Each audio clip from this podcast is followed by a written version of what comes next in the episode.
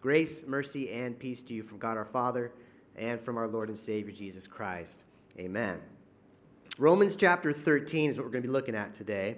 And Romans chapter 13 has a unique history in Christianity. And as I've talked about it with different people over the years, I've realized how differently people respond to this text and how easily a sermon on Romans chapter 13 could offend everyone. But as Pastor Tim says, Jesus is an equal opportunity offender. Republicans, Democrats, Green Party, Libertarians, independent voters, every other party, even probably some pescatarians could be offended by this Romans chapter 13 text, all right?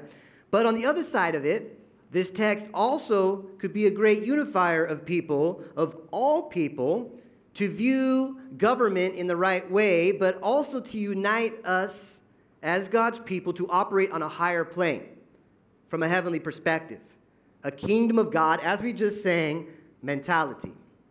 And while it might not make sense as I'm about to say it, Romans 13, as I was reading, got me thinking about debt. Got me thinking about good debt and bad debt. Now, when you have debt, you owe something to someone or to some entity. And every one of us knows about debt. Most of us have some kind of debt, right?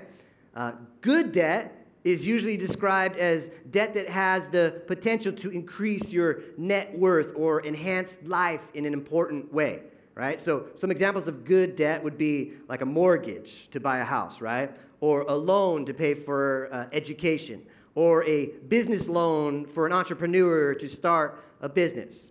Bad debt, on the other hand, is borrowing money for something that depreciates or borrowing money for something that you merely consume, right? Like credit card debt to buy a whole bunch of toys that you don't need and you don't have money for. That is bad debt, right? Even some people argue that buying a car, uh, having a car loan is bad debt. I know there's debate on that. But overall, going into debt over something that doesn't increase your net worth or doesn't enhance your life is probably bad debt. I read somewhere recently that the United States of America uh, federal debt is $23.4 trillion or something, and I don't even know what that means, right? Um, I'm sure there's a whole bunch of debate on opinions whether that's good or bad, but I think in general, in our own individual lives, we know what good debt is and what bad debt is all about. And at its basic level, debt means you, right, owe something to someone or to some entity. And debt can be seen in a way that's just greater than just money, right? Uh, maybe it's something we can think about as we think about this 4th of July. A question about debt. Who do we owe what to? Whom do we owe what to? Right? Americans, as we Americans, we celebrate independence today. And we consider and we think about our country, we think about our government. And the reality is, the Bible talks about our relationship to the government. And so maybe we should think about that a bit on July 4th. And for the most part, 4th of July is filled with barbecues and parties and parades and fireworks and cupcakes with red, white, and blue sprinkles on it, right, Charlotte? Mm-hmm. Yeah, all of that. And that's good. That's okay. We should do that. But it's also good for us to slow down a bit and to think about our country. First, to be thankful for it, for the freedoms we have here uh, to see what God says about us as citizens of a country, to ask God to bless the United States of America, but also to bless all countries of the world, and to think about how can God really bless the United States of America through us and actually through our debt. Romans 13 has something to say about it. Now, if you study the book of Romans, all the way in the beginning, Romans chapter 1, verse 17 says, The righteous are going to live by faith. And then you go up to Romans chapter 12 through 16, and it talks about that righteousness as it's lived out in relationship to the body of Christ, in relationships in love, and actually relationships to the government. Romans chapter 12, verse 1 says we're supposed to uh, offer ourselves as living sacrifices. And so, actually, a right relationship with the government is part of that. It's talking about Christian conduct in relation to the, to the government. Now, you got to remember that the Old Testament Jewish context in the intertestamental period, the period before the Old and New Testament, uh, was some people named the Seleucids, and they were rulers of Judea at the time. But overall, there was this sort of dislike of being under the overall authority of any government that wasn't called Israel. And all sorts of governments had come in to rule over Israel. In fact, so much so that there were zealots revolting in guerrilla warfare. Some of the Jews refused to pay taxes. And it's kind of in this context that St. Paul wrote Romans chapter 13. Verse 1, he says, Let everyone be subject to the governing authorities, for there is no authority except that which God has established. The authorities that exist have been established by God. So Paul is saying, hey, you can't be anarchy. You can't have guerrilla warfare. That's not way to go, way to go. Government is actually, he's saying, one of the ways God works in the world to bring order. In verse 2, he says, Consequently, whoever rebels against the authority is rebelling against what God has instituted, and those who do so will bring judgment on themselves. He's saying, if you rebel, you got to be prepared for the consequences. Verse 3, he says, For rulers hold no terror for those who do right, but for those who do wrong. Do you want to be free from fear of the one in authority? He says, Then do what is right, and you will be commended. Government established by God to commend good and to punish bad. Verse 4 says, For the one in authority is God's servant for your good. But if you do wrong, be afraid, for rulers do not bear the sword for no reason. They are God's servants, agents of wrath to bring punishment on the wrongdoer. Now, actually, previously in chapter 12, it says that vengeance is the Lord's. And actually, my friends, sometimes God avenges through government, at times through courts, through laws, through enforcing all of that. Verse 5, Paul says, Therefore, it is necessary to submit to the authorities, not only because of possible punishment, but also as a matter of conscience.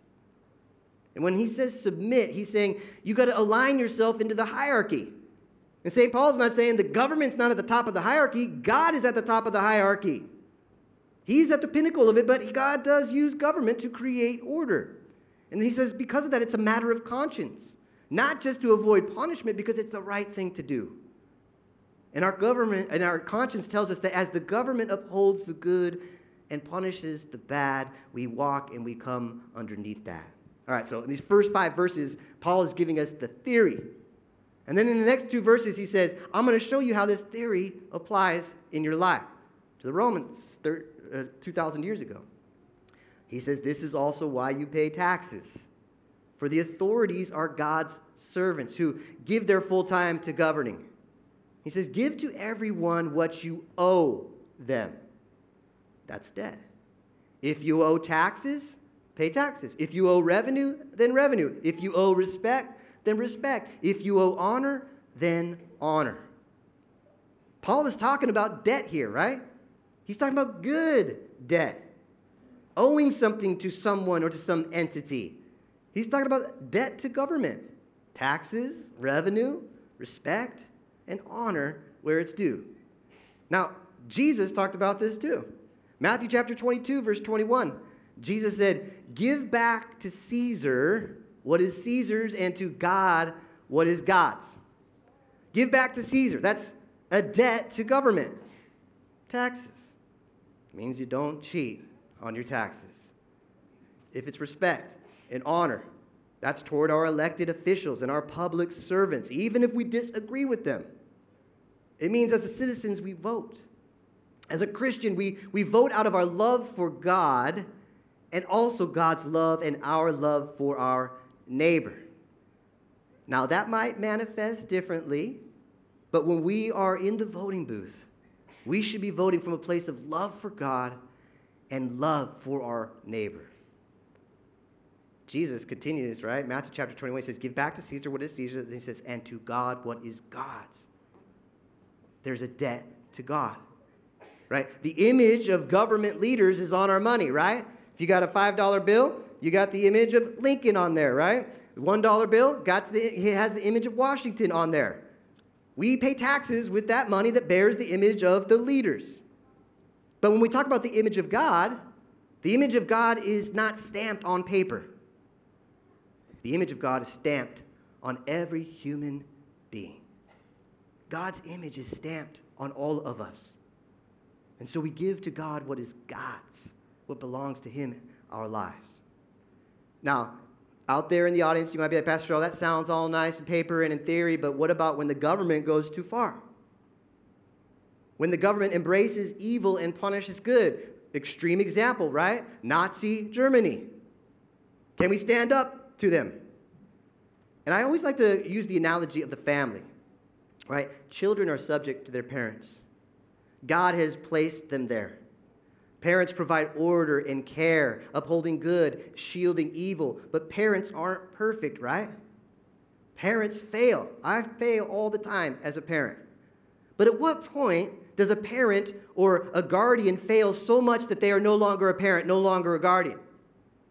Now, as a pastor, I've been in the midst of situations where child and spousal abuse has occurred verbal, physical, or sexual abuse. There comes a point where you cannot be a parent anymore, right? But it's a tricky line, it's a challenging. And so, too, it is with government. We are obligated to loyalty, but we are also obligated to God and His ways. And so, when it comes to government becoming a abusive leader, that's where we struggle, and the struggle begins. Dietrich Bonhoeffer, a Lutheran pastor, he stood up to Hitler. He tried to assassinate Hitler. That was a huge internal struggle for him. It was not easy. And ultimately, he was arrested and he was killed for that attempt. Now, the Bible has examples as well. Peter and the apostles, they were commanded by the leadership do not speak about Jesus. And what did they say? They said, We must obey God rather than men. Daniel, he was praying to God alone. Shadrach, Meshach, and Abednego refused to worship the statue of Nebuchadnezzar. These are times when we obey God rather than human authorities. Bonhoeffer struggled with that. We struggle with it at times, and we're not able to figure it out all in a 15 minute sermon. But I think we are given here a guiding principle that we always go back to God and His Word. We always preach and we always pray and we always worship God. That's love for God and God's love for us. We lift that above everything. Jesus Christ died for us that we might worship today and be in relationship with God and preach the freedom of the gospel to all people. We will always put that higher. And if anyone tells us we're not going to do it, we will still do it anyway, even if the government says that thank God we have in this country the ability to come together. We have the freedom to be gathered today and to worship. What a gift that is. But the Apostle Paul takes it to another level. Paul brings it back to love also not just for God, but for our neighbor. Paul takes a bigger view. And in fact, in many ways in America, we're always concerned about our own individual rights, not necessarily liberty and justice for all.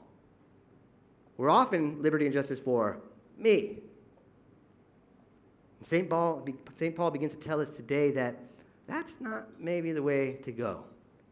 It's not just about me. It's just not about me also being a good citizen. It's not just seeking what's good for me, but to look to others.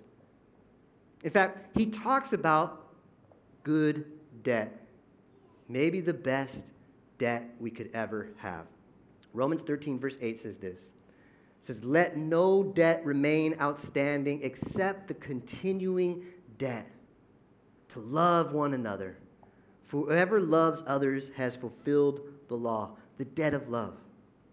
Love in action, sacrificial love, good debt, the best debt, better than a mortgage, better than a school loan, better than a business loan, better than the debt of taxes and respect and honor to government. This is the best of good debt because it increases the worth of every child of God. It enhances the life of the pinnacle of God's creation, humanity. Paul continues on. He says, I'm going to talk about this debt a little more. He says that the commandments you should not commit adultery, you should not murder, you should not steal, you should not covet, whatever the command there may be, he says they are summed up in this one command love your neighbor as yourself. Love does no harm to a neighbor. Therefore, love is the fulfillment of the law. Love your neighbor as yourself. I mean, for the most part, all of us, we love ourselves, right? We don't let ourselves go hungry. We clothe ourselves. We quench our thirst. We find shelter. We don't let ourselves be cheated or injured. If someone's trying to ruin our marriage, we work against that. We love ourselves. Paul's saying that's how you should love others. Make sure they're fed. Make sure they're clothed. Make sure their thirst is quenched. Make sure they're housed and educated and encouraged and honored and protected. Their marriage, their family, their possessions. let no debt remain outstanding except the continuing debt to love one another. My friends, that sort of love, it's not easy, it's not clean, it's messy, it's dirty, it's confusing at times, just as it was for Daniel, Shadrach, Meshach, and Abednego, Peter and the apostles, Bonhoeffer. All were seeking God's ways for his glory and for their neighbors' benefit. My friends, that's what Jesus did. He glorified his Father. He walked that messy road to the cross because of his love for all our neighbors. Why? So he could give back to God what belongs to God. His image in you and in me and all God's children. So it's the 4th of July. And we ask ourselves, how shall God bless the United States of America?